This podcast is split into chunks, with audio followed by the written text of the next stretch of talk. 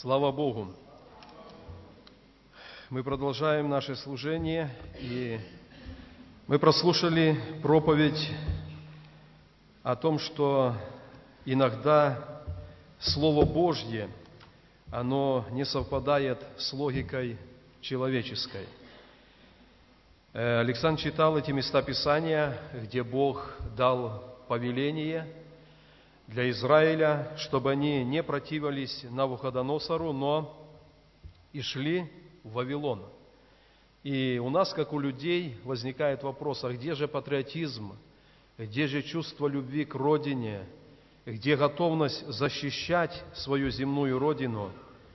И, наверное, в других случаях это так и выглядит, но когда Бог говорит в сердце верующего человека, христианина, тогда у нас не стоит вопрос, подчиняться логике или подчиниться Слову всемогущего Бога.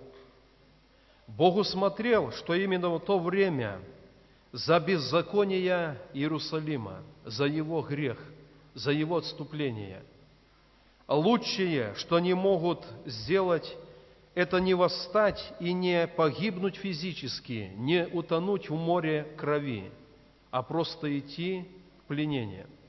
И находясь там, осознать, что Бог не планировал пленения, Бог планировал благословенную жизнь в земле Израилевой, где течет молоко и мед. И только потому, что они допускали в жизни беззаконие, то в их жизнь пришло пленение – Поэтому не только в отношении войны и мира, свободы и плена, в отношении многих вещей, иногда Слово Божье, оно может показаться нам нелогическим. Ну как так? Мы воспитаны по-другому, мы настроены по-другому. Но каждый раз, когда Бог о чем-то говорит – лучшее, что мы можем сделать, это просто подчиниться Слову Божьему. Потому что, как часто, вспомните, мы друг для друга, для себя исповедуем этот стих, который был прочитан. «Ибо только я знаю намерение о вас, намерение во благо, а не во зло, чтобы дать вам будущность и надежду». Но мы забываем эту историю, которая выше описана, да? А выше описано переселяйтесь в Вавилон, рождайте сыновей и дочерей, живите там и молитесь о благосостоянии Вавилона, который вас пленил. Нелогично. Но Бог говорит, сейчас такое время. Поэтому с чувством патриотизма у нас, верующих людей, тоже все нормально. Мы можем сказать, что мы патриоты нашей страны, нашей земли. И кто, как неверующие люди, преклоняют колени перед Богом, поднимают руки к небу и каждый день молятся за свою землю. Потому что мы ее любим, мы любим этот народ. Но я хочу подчеркнуть еще раз эту мысль, что иногда Божье повеление, оно ломает логику человека. И тогда что мы делаем? Мы подчиняемся Божьему Слову. Пусть Бог благословит. Я хочу читать вместе с вами несколько стихов из книги Откровения. Это будут вторая и третья главы книги Откровения. Я буду читать выборочно, и слово, которое я хочу сегодня также предложить для вас, оно будет так и называться «Только побеждающий». Только побеждающий. Книга Откровения, вторая глава, будем читать седьмой стих. «Имеющий ухо да слышит, что Дух говорит церквям. Побеждающему дам кушать от древа жизни, которое посреди рая Божия». Потом одиннадцатый стих. «Имеющий ухо слышать да слышит, что Дух говорит церквям. Побеждающий не потерпит вреда от второй смерти». Потом стих 17. «Имеющий ухо слышать да слышит, что Дух говорит церквям. Побеждающему дам кушать сокровенную манну, и дам ему белый камень, и на камне написанное новое имя, которого никто не знает, кроме того, кто получает. 26 стих 2 главы. «Кто побеждает и соблюдает дела мои до конца, тому дам власть над язычниками, и будет пасти их жезлом железным, как сосуды глиняные они сокрушатся, как я и я получил власть от Отца моего, и дам ему звезду утреннюю. Имеющий ухо да слышит, что Дух говорит церквям». Давайте третью главу откроем и пятый стих третьей главы. «Побеждающий облечется в белые одежды, и не изглажу имени Его из книги жизни, и исповедую имя Его пред Отцом моим и перед ангелами Его, имеющий ухо да слышит, что Дух говорит церквям». Двенадцатый стих третьей главы. «Побеждающего сделаю столпом в храме Бога моего, и он уже не выйдет вон, и напишу на нем имя Бога моего и имя града Бога моего, Нового Иерусалима, нисходящего с неба от Бога моего, и имя мое новое, имеющий ухо да слышит, что Дух говорит церквям. 21 стих 3 главы. «Побеждающему дам сесть со мною на престоле моем, как и я победил, и сел с отцом моим на престоле его, имеющий ухо да слышит, что Дух говорит церквям». Дорогие братья и сестры, вроде бы много таких похожих выражений, похожих слов, но посмотрите, мы прочитали семь раз вот это выражение «побеждающему» или «побеждающий наследует». Это послание семи церквям. И семь церквей тогдашней Асии – они символизируют семь периодов Церкви Христовой, которую, которые она пройдет на земле. Начиная с первого века, включая нас 20, наш 21, и если Бог даст еще жизни на земле, то период Ладикийской церкви, он захватит это время. Но посмотрите, о чем Господь побуждал, к чему побуждал Господь каждую из церквей любого периода. Он побеждал, что, он побуждал, что ей необходима будет победа. Когда мы говорим о победе, мы подразумеваем какое-то сражение, битву, состязание. Это всегда действие, где придется приложить огромное усилие. Победа не дается просто так, запросто – Победа не бывает налегке. Настоящая победа, она требует сил, она требует крови, она требует какого-то особого-особого напряжения. И тот, кто это произвел, он получает победу. Почему это так? Ведь мы знаем, что в Новом Завете победу совершил Агнец Божий Иисус – мы сегодня пели, Он святой, Он достоин славы. И мы читаем в Откровении, что и на небе те, которые уже сподвиглись достигнуть этой небесной вечной жизни, они, написано, повергаются перед Богом. И не шепотом, не в полголоса, но они громким голосом, они прославляют Агца, который совершил победу на земле. И мы понимаем, как церковь, что духовная победа над властью тьмы, над князем этого мира, она уже совершена. Но мы люди во плоти, мы странники на земле, и нам каждый день понадобится наша личная победа над восстающей похотью плоти, над восстающим э, грехом, который дьявол поднимает в этом мире – нам необходима будет наша повседневная победа. Вообще, Писание говорит, что со времени, когда произошло падение, и когда был низвержен Люцифер, когда были низвержены часть ангелов, то с тех пор Люцифер и эти падшие ангелы, они в противодействии Богу и Его народу следовательно, Его церкви. И всегда есть эта духовная брань.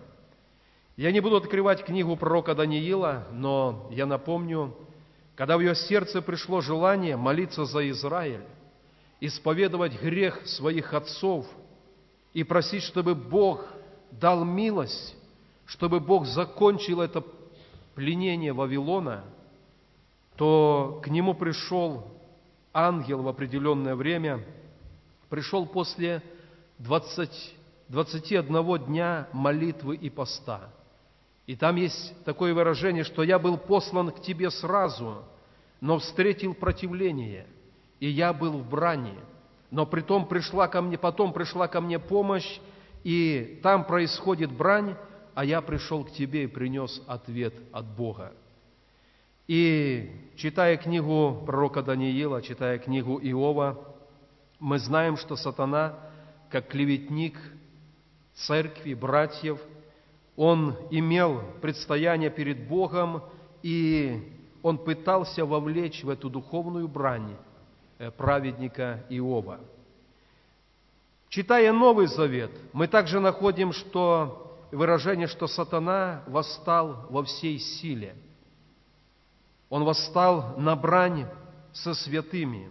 Это подтверждает, что мы вовлечены в эту духовную брань. Иногда эта брань, она выражена очень ярко, когда против нас восстали родственники, друзья, муж, жена. И тогда это очень ярко видно, что дух, который за ними, за плотью, он воинствует против нас. Но иногда эта брань, она бывает очень скрытой, и она касается только нас самих. Против нас никто не восстал – мы не терпим гонения. Нас не избивают за имя Христова. У нас хорошая жизнь, хорошее здоровье, хорошая зарплата, хороший достаток. У нас все есть. И внешне мы не терпим никакой брани. Но все равно в это самое время происходит самая ожесточенная брань за нашу душу. И самая великая победа – это победа над самим собой, над своими вожделениями, над своими желаниями. Это победа над восстающим грехом в нашей плоти. И побеждающий, о котором мы читали, это тот, который прежде всего одержал и одерживает всякий день эту внутреннюю победу над собой. Я вспомню такого мужа Божьего Давида, о котором Бог сказал, что это муж по моему сердцу. Мы слышали, наверное, в прошлом служении, вернее, на съездном служении, когда мы собирались, один из братьев упоминал Давида и сказал, что это был искатель Бога. Его сердце было занято, как поклониться Богу так, чтобы Богу было это приятно. И он в этом преуспел. Но этот же Давид – который однажды, уповая на Бога, победил великана Голиафа, который много раз прогонял полки филистимлян, которые приходили опустошать землю Израилеву. Много раз он выходил в эти брани, уповая на имя Бога, и Бог всегда давал победу. Был один день, когда грех восстал просто в нем внутри – и Давид не победил именно грех внутри себя. И один грех, который он совершил, грех прелюбодеяния, он повлек обман, повлек убийство, повлек лукавство.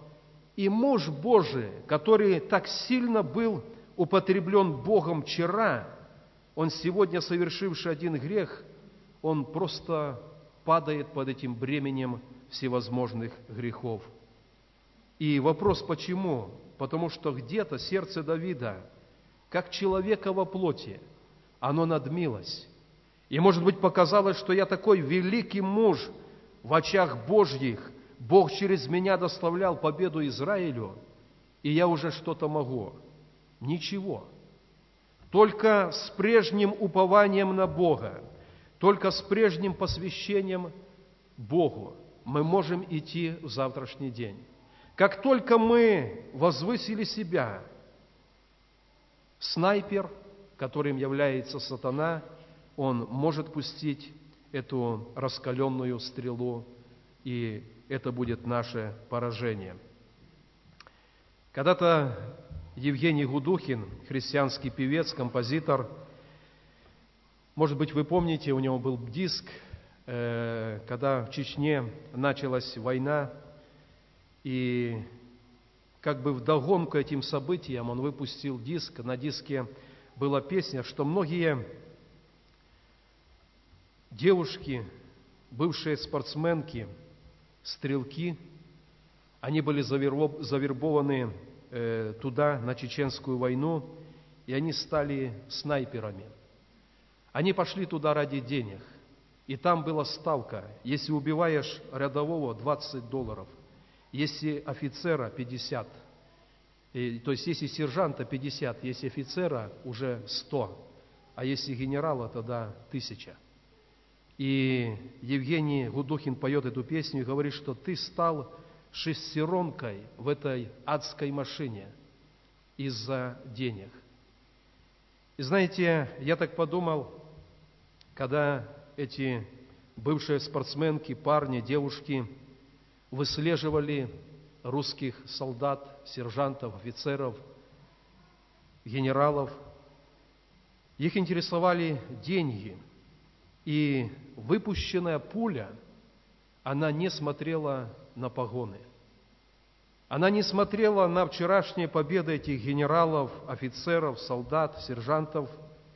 Как только человек приоткрывался и был доступен выстрелу, эта летящая пуля, она уже не щадила ничего. И, дорогие братья и сестры, в духовном мире ничего не значат наши прежние победы. Ничего не значат наши погоны, наше положение, наше служение. В духовном мире имеет вес только одно, чтобы и сегодня, начиная с раннего утра и до позднего вечера, и в ночное время – и оставался победителем.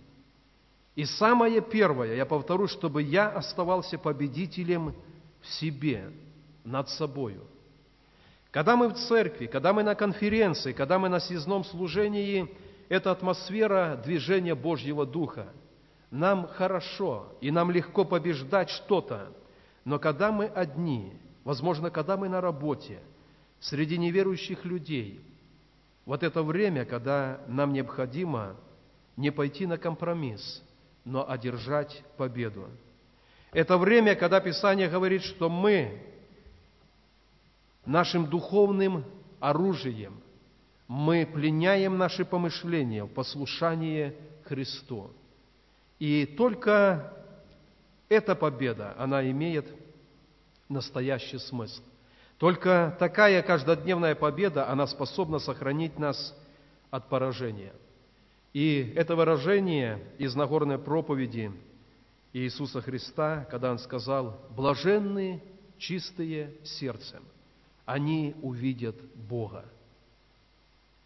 И как важно, чтобы наша христианская жизнь, она отличала нас перед Богом прежде всего этим состоянием – чистое сердце. Чистое сердце – это сердце, которое раз за разом, каждый день, оно совершает победу. Пришло греховное какое-то желание, чувство, влечение, но мы пленили это в послушании Христу, и мы совершили победу. И тогда все эти обетования, о которых я читал в этих главах Откровения, побеждающему дам, побеждающего сделаю – побеждающий наследует, побеждающий будет. И все эти благословения. И знаете, говоря о победе, я хочу напомнить для вас, для себя, у каждого из нас есть свой вкус, запомнившийся вкус победы. Когда мы во имя Господа что-то отвергали и делали выбор в пользу Бога, и мы помним вкус победы – нет ничего приятнее для верующего человека, когда он совершает определенную победу и остается в святости Божьей. И его сердцу, его духу это очень приятно. Нет лучше, нет драгоценнее, чем переживание этого состояния.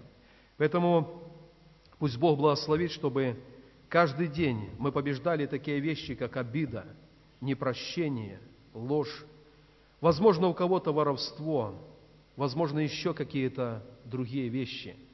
Но Писание говорит «побеждающий», и прежде всего побеждающий себя. Что делать, если мы понимаем, что в нашей жизни эта победа утеряна? Она была когда-то, а потом пришли обстоятельства, пришли какие-то жизненные ситуации, и мы проигрывали. И на сегодня мы не победитель, мы в числе пораженных. Всегда перед Богом у нас есть возможность прийти к Нему в покаяние и просто от сердца искренне сказать, Господь, я проиграл, но я хочу вернуться к победе. Дай мне прощение, и я буду ходить в победе. И мы понимаем, и, наверное, каждый из нас, мы многократно в жизни это испытывали, когда в сердце чем-то омрачено, но мы идем к Богу, и мы говорим, Господь, прости. Тогда Бог прощает, написано, кровь Иисуса очищает от всякого греха, и приходит опять Божий мир. Я приглашаю вас, давайте поднимемся, и мы сейчас будем молиться перед Богом. Наша молитва, Господь, мы хотим ходить в победе каждый день. Если эта победа утеряна, наша молитва, Господь, я хочу вернуться к победе. Я хочу идти в ней каждый день. Может быть, кто-то хотел бы, чтобы за вас помолились лично, вы можете во время молитвы пройти вперед. Но все вместе мы молимся и мы исповедуем это обетование. Господь, Ты пообещал благословение побеждающему – я хочу быть в числе таковых. Я не называл такие вещи, как просто лень, просто отсутствие усердия в деле Божьем, отсутствие ревности по Богу. Но все это, это тоже определенный проигрыш. И мы тоже в этом хотим иметь победу. Давайте вместе молитвенно мы будем рассуждать об этом и молиться перед Богом.